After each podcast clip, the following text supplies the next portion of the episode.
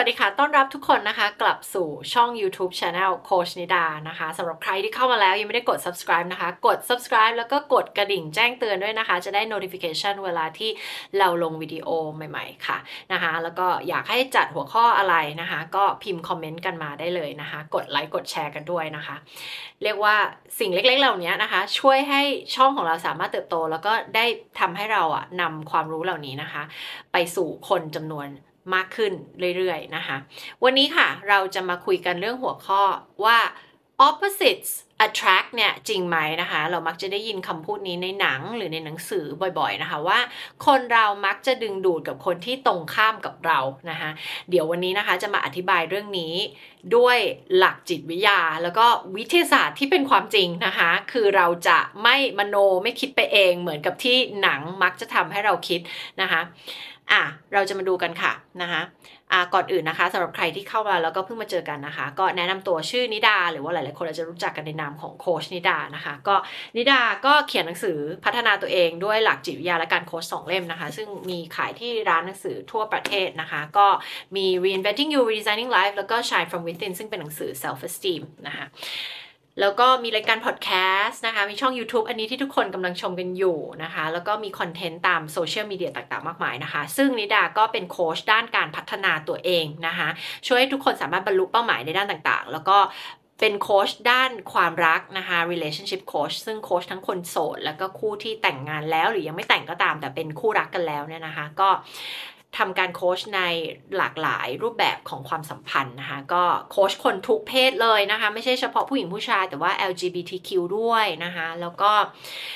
มีความสนใจในเรื่องของ relationship นะคะ มี passion ส่วนตัวในเรื่องนี้นะคะ วันนี้นะคะก็จะมาเล่าให้ทุกคนฟังค่ะว่ามันจริงหรือเปล่านะคะ ที่เราเนี่ยจะ อยู่กับคนที่เป็นขั้วตรงข้ามกับเรานะคะหรือว่าเราจะดึงดูดกับคนที่แบบตรงข้ามกับเราเนี่ยเป็นเรื่องจริงหรือเปล่านะคะ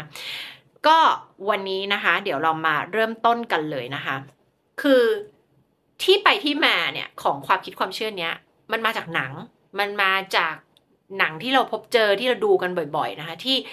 มักจะมีแบบ แบดบอยมักจะไปคู่กับกู๊ดเกิร์ลอย่างเงี้ยอันนี้ที่เราจะเห็นกันบ่อยๆถูกไหมคะถ้าเกิดว่าแบบเป็นผู้หญิงเรียบร้อย เราก็มักจะแบบไปดึงดูดกับคนที่ดูแบดแบดอะไรแบบนี้นะคะ ยกตัวอย่างที่นึกออกตอนนี้เลยก็คือเช่น Fifty Shades of Grey อย่างเงี้ยนะคะ ที่ Mister Grey แบบมีความเป็น bad boy แล้วก็แบบนางเอกก็คือ แบบเป็น good girl มา เป็นเด็กเรียน เป็นแบบคนเรียบร้อยมาก่อนอะไรเงี้ยใช่ไหมคะ ก็อันเนี้ยก็จะเป็นตัวอย่างว่า เออ opposites attract หรือเปล่านะคะ เรามักจะเห็นในหนังเห็นในอะไรบ่อยๆ มันก็เลยอาจจะทำให้เรารู้สึกว่าเป็นเรื่องจริงนะคะ แต่จะบอกว่าความจริงไม่ได้เป็นอย่างนั้นนะคะ เพราะว่าคู่ที่อยู่ด้วยกันแล้วประสบความสำเร็จนะคะ มักจะมีสิ่งที่คล้ายกันหรือ similar กันมากกว่าที่จะเป็นขั้วตรงข้ามกัน นะคะแน่นอนแหละความตรงข้ามกันในบางอย่างมันอาจจะทำให้เป็นเสน่ห์นะคะ แล้วก็มันอาจจะเป็นการเติมเต็มให้เรารู้สึกว่าคนอีกคนเขามีในสิ่งที่เราไม่มีนะหรือเขามีในสิ่งที่ต่างจากเรา มันก็เลยช่วยคอมพลีเมนต์กันหรือมาเติมเต็มซึ่งกันและกันได้นะคะ แต่จะบอกว่าส่วนที่แตกต่างกันเนี่ยนะคะ จะมีน้อยกว่าส่วนที่เหมือนกันหรือว่า similar กันนะคะ อะไรบ้างล่ะนะคะ ที่บอกว่ามันจะคล้ายกันนะคะก็อยากจะชวนทุกคนมาคิดค่ะว่า สมมุติว่าเราเป็นคนที่ชอบความมั่นคง ความแน่นอนชีวิตทุกวันตื่นมาแล้วรู้ว่ามันจะเป็นยังไง แล้วเราต้องไปคู่กับคนที่แบบชอบความเสี่ยงมากๆ ทั้งเล่นกีฬาผาดโผน อันตราย ไม่รู้ว่าไปเล่นอันนี้แล้วแบบจะมีชีวิตรอดกับมันไหม หรือว่าจะชอบความตื่นเต้นชอบเล่นการพนนัน ชอบเล่นอะไรที่เสี่ยงเสี่ยงมากๆอย่างเงี้ยนะคะ มันก็สามารถทำให้ทั้งคู่เนี่ยเกิดคอน FLICT หรือว่าเกิดความขัดแย้งกันได้ถูกไหมคะทุกคน ซึ่งมันก็จะทำให้ชีวิตเราไม่ค่อยราบรื่นเท่าไหร่นะคะ มันอาจจะทำให้เรารู้สึกตื่นเต้นในตอนแรก ๆ ที่เรามารู้จักกันหรือมาเดทกันนะคะ แต่อยากให้ทุกคนนึกแบบนี้ค่ะว่า ความสำเร็จระยะยาวในคู่ชีวิตอะคะ่ะนะมันยังต้องอยู่กันไปนานยาวนานนะคะความตื่นเต้นในวันแรก ๆ เนี่ยมันไม่ใช่สิ่งที่จะทำให้ความรักมันยืน แบบมีความมั่นคงในระยะยาวได้นะคะ เพราะว่าสิ่งที่สังเกตไหมคะว่าสิ่งที่ทำให้เรารู้สึกชอบในคนอีกคนตอนแรกๆ ในที่สุดสิ่งนั้นแหละ มันจะเป็นเหมือนดาบสองคมค่ะ มันจะเป็นสิ่งที่กลับมาทำให้เรารู้สึกลำคาญในคนคนนี้นะคะเช่น ยกตัวอย่าง คุณอาจจะรู้สึกว่าคนคนนี้น่ารักจังเลยเขาเอาใจเราเขาตามใจเราทุกอย่างเลย อะ จุดเริ่มต้นคุณชอบอันนี้ก่อน แต่พอคบไปสักพักหนึ่งเริ่มรู้สึกว่า เอ๊ะ คนคนนี้ทำไมไม่มีจุดยืนในชีวิตเลยอะไรก็ตามใจเราตามใจเราแบบมีความคิดเป็นของตัวเองหรือเปล่าเนี่ยนะคะแล้วเราก็จะไปรู้สึกหงุดหงิดหรือว่าลำคาญสิ่งนี้ ซึ่งมันคือสิ่งเดียวกันกับที่ตอนแรกเรารู้สึกดึงดูด เรารู้สึกชอบสิ่งนี้ในตัวเขานะคะ จะเห็นได้ว่าจริง ๆ แล้วข้อดีของคนทุกคนในทางเดียวกันมันก็คือเป็นข้อเสียของคนคนนั้นด้วย ตัวเราเองก็เช่นกันนะคะเพราะฉะนั้นเนี่ยสิ่งที่จะทำให้คู่ชีวิตประสบความสำเร็จเนี่ยนะคะมันคือการเลือกอยู่กับสิ่งที่เป็นคนที่มีค่านิยมหรือว่า values นะพูดเป็นหลายคลิปแล้วเรื่องนี้ก็คือมีค่านิยม คล้ายๆกัน ไม่ต้องเหมือนกันร้อยเปอร์เซ็นต์แต่คล้ายๆกัน ไปในทิศทางเดียวกันนะคะมันเป็นเพราะว่าอะไร เพราะ values คือสิ่งที่ขับเคลื่อนความคิด การกระทำ การตัดสินใจทุกอย่างในชีวิตของเรา ซึ่งถ้า values เรามันไม่เหมือนกันเนี่ยมันไปด้วยกันยากละนะคะ aspiration ก็ค่อนข้างจะต้องไปในทิศทางเดียวกันนะคะ aspiration ก็คือวิสัยทัศน์ภาพความฝันภาพอนาคตของเราที่จะมีร่วมกันเนี่ยมันไปในทิศทางเดียวกันไหมนะ lifestyle มันก็ต้องค่อนข้างที่จะ ไปด้วยกันได้ไม่ต้องร้อยเปอร์เซ็นต์แต่ว่าค่อนข้างจะไปในทางเดียวกันได้นะคะถ้าเราไปในทางเดียวกันได้ มันก็จะส่งผลต่อการที่เราสามารถทำกิจกรรมต่างๆ ได้ สามารถที่จะใช้เวลาอยู่ร่วมกันได้ แล้วเวลาคุณภาพเนี่ยเป็นสิ่งที่มีความสำคัญกับคุณภาพของความสัมพันธ์มากๆนะคะดังนั้นแล้วนะคะเราไปดูงานวิจัยมีงานวิจัยเยอะมาก มีงานวิจัยอันนึงที่น่าสนใจที่อยากจะเล่าให้ฟังนะคะ ซึ่งมันเป็นงานวิจัยที่เขาไป เอาข้อมูลมาสำรวจดาเล่ารายละเอียดไม่ได้นะจำรายละเอียดไม่ได้นะคะ แต่ว่ามันเป็นประมาณว่าเขาไปดูเรื่องของราศีการเกิดอะนะคะ ว่าคนที่เกิดราศีอะไรแล้วแต่งงานกับคนราศีเดียวกันเนี่ยนะคะโอกาสโอกาสที่จะรอดเนี่ยสูง ก็คืออัตราการหย่าร้างของคนที่เกิดราศีเดียวกันเนี่ยต่ำนะคะต่ำโดยเขาไปดูข้อมูลของการหย่าร้างอะนะคะ คู่ที่หย่าร้างกันเยอะๆ ก็คือจะเป็นคนที่ราศีคนละราศีกัน แบบว่าต่างกันนะคะแล้วคนที่อัตราที่เขาพบว่าอัตราการหย่าร้างต่ำที่สุดเขาไปดูคู่ทั้งหมดที่อัตราการหย่าร้างต่ำที่สุดจะกลายเป็นคนที่ราศีแบบไปด้วยกันได้หรือว่าราศีเดียวกันอะราศีเดียวกันเลยอย่างเงี้ยนะคะอันนี้มันก็จะเป็นอีกอีกอันนึงที่บอกเราได้ว่าเออคนที่คล้ายกันมักจะอยู่ด้วยกันรอด นะคะคล้ายกันมากกว่าที่จะต่างกันนะคะซึ่งราศีเกี่ยวอะไรล่ะสำหรับบางคนที่อาจจะไม่ได้เชื่อเรื่องของราศีนะจะบอกว่าตัวนะเองเนี่ยแต่ก่อนนะก็ไม่ได้เชื่อเรื่องแนวนี้เลยนะ แบบ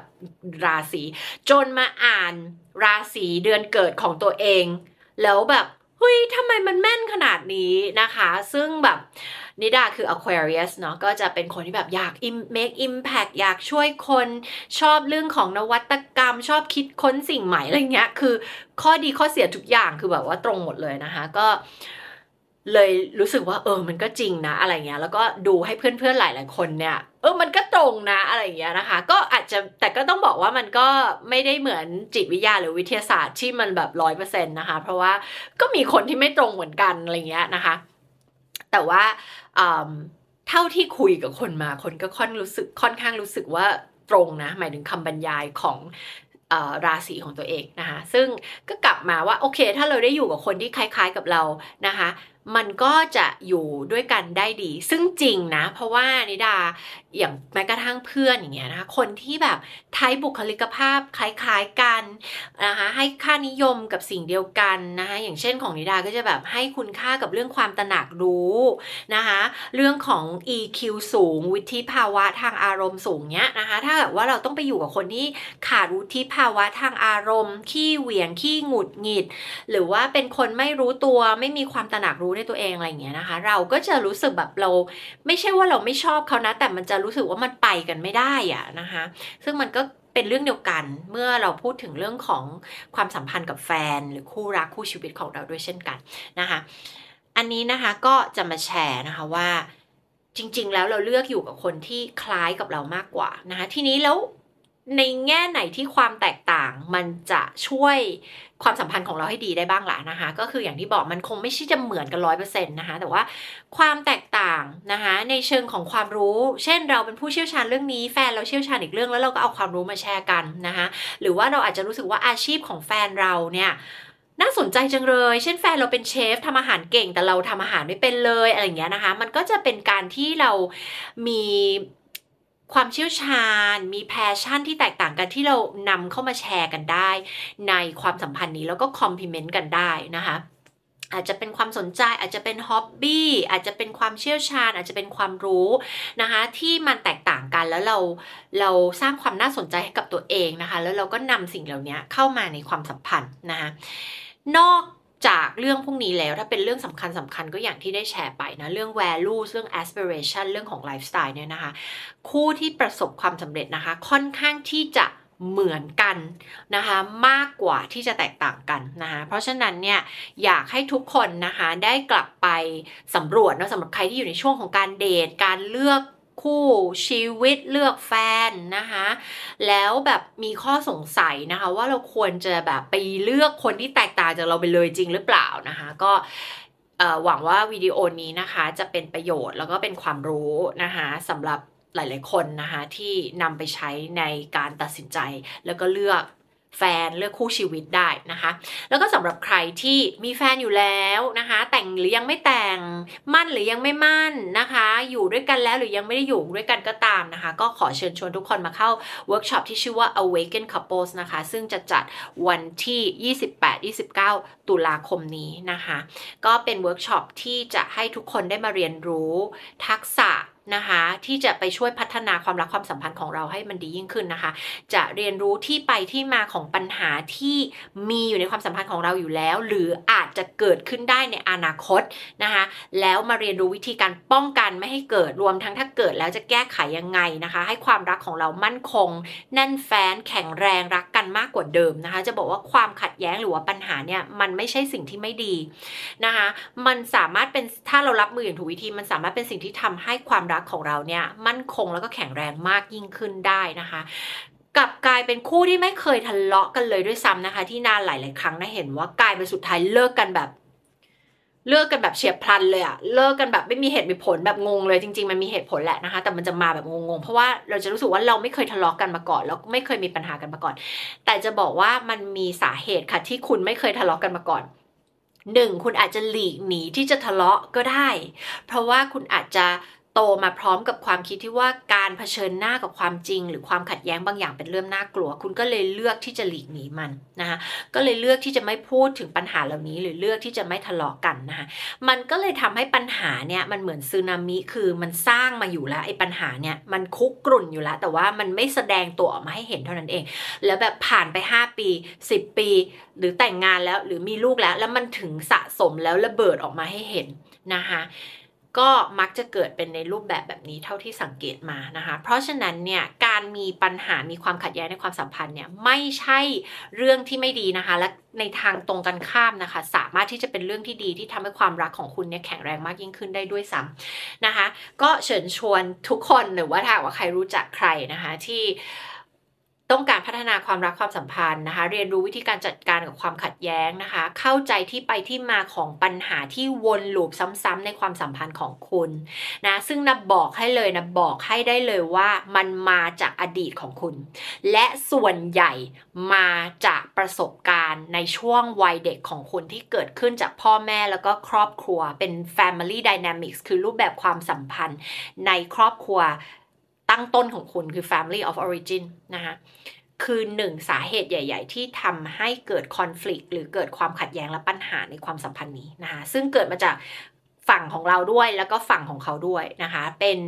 บาดแผลต่างๆ เป็นความคิดความเชื่อต่างๆ ที่ยังไม่ได้รับการเยียวยาจากในอดีตนะคะ ก็อยากให้มาเรียนรู้เรื่องนี้กันนะคะ เพื่อที่เราจะได้มีความตระหนักรู้ว่า ที่ไปที่มาที่แท้จริงของปัญหาที่เราพบอยู่อะนะคะจะบอกให้เลยมันไม่ได้เป็นสิ่งที่คุณคิด แต่ว่ามันอยู่ลึกกว่านั้นนะคะแล้วมันอธิบายได้ด้วยอดีตของคุณและถ้าว่าคุณเข้าใจอะนะคะคุณจะสามารถแก้ไขและเยียวยาแล้วก็ แก้ไขมันได้ถูกประเด็นถูกจุดนะคะก็มาเรียนรู้กัน แล้วก็จะมาเรียนรู้ 7 เสาหลักสำหรับการสร้างความรักความสัมพันธ์ที่ประสบความสำเร็จและแข็งแรงนะคะซึ่งมาจาก Gottman Institute นะคะจากดร.จูลี่และดร.จอห์นกอตต์แมนนะคะซึ่งเป็นงานวิจัยอู้เขามีหนังสือเยอะแยะมากมายนะคะ ซึ่งนิดาเองก็ train แล้วก็ certify มา ใน Gottman Method นะคะ ก็เป็นโมเดลหนึ่งที่ใช้ในการโค้ชลูกค้าที่เป็นคู่ชีวิตนะคะ ก็อยากให้ทุกคนได้มาเรียนรู้ค่ะ ความรู้เรื่องนี้เนี่ย เป็นอะไรที่มีมูลค่ามหาศาลมากๆนะคะ แบบไม่สามารถที่จะประเมินได้นะคะ แล้วก็ถ้าว่าใครเคยฟังเรื่องของงานวิจัยที่ยาวนานที่สุด น่าจะ 80 ปีแล้วของ Harvard นะคะ ที่ทำยาวนานที่สุดกับมนุษย์เนี่ย ก็คือคุณภาพชีวิตการมีชีวิตที่ยืนยาวนะคะ แล้วก็มีชีวิตที่ดีเนี่ยนะคะ มีปัจจัยมาจากไม่ใช่อาหารและการออกกำลังกายนะคะ แต่มาจากคุณภาพของความสัมพันธ์ในชีวิตของเราค่ะนะถ้าคุณมีคุณภาพของความสัมพันธ์ที่ดีนะคะคุณก็จะมีชีวิตที่ยืนยาวนะคะแล้วก็สุขภาพดีนะคะแต่ถ้าคุณภาพของความสัมพันธ์ของคุณไม่ดีนะคะมันก็จะส่งผลต่อสุขภาพจิต แล้วก็สุขภาพกายของคุณด้วยเช่นกัน แล้วก็จะนำไปสู่ชีวิตที่ไม่ยืนยาว แล้วก็ สุขภาพที่ไม่ดีด้วยเช่นกันนะคะเพราะฉะนั้นมาเรียนรู้กันนะคะว่าคุณจะพัฒนาความรักความสัมพันธ์กับคุณและคู่ชีวิตของคุณนะคะ ให้มีคุณภาพได้ไงนะคะแล้วก็ไม่ว่ามีปัญหาหรือไม่ไม่ไม่มีปัญหาก็ตามเนี่ยแนะนำให้มาเข้านะคะสำคัญมากๆค่ะก็มาเจอกันได้นะคะในเวิร์กช็อปนี้นะคะ แล้วก็อีกหลาย ๆ เวิร์กช็อปก็ติดตามกันได้ค่ะ จะถ้าสนใจอยากสอบถามว่าเวิร์กช็อปไหนเหมาะก็ไลน์มาคุยกับเราก็ได้นะคะที่ Line นะคะ ID คือ at มีเครื่องหมาย at ข้างหน้า at โค้ชนิดานะคะ ก็มาปรึกษาแล้วก็ติดตามเวิร์กช็อปต่างๆ รวมทั้งสอบถามบริการเกี่ยวกับการโค้ชแบบหนึ่งต่อหนึ่งนะคะ ไม่ว่าจะเป็นครอบครัวมาคนเดียวหรือว่ามาเป็นคู่ก็ได้เช่นกันนะคะ ก็สอบถามกันเข้ามาได้ค่ะ แล้วก็ใครอยากให้มาพูดถึงหัวข้ออะไรนะคะ ก็พิมพ์คอมเมนต์กันเข้ามาได้เลยนะคะ อย่าลืมกด subscribe ช่องโคชนิดา แล้วก็กดกระดิ่งแจ้งเตือนด้วยค่ะ แล้วเดี๋ยวเราพบกันในหัวข้อต่อๆไปค่ะ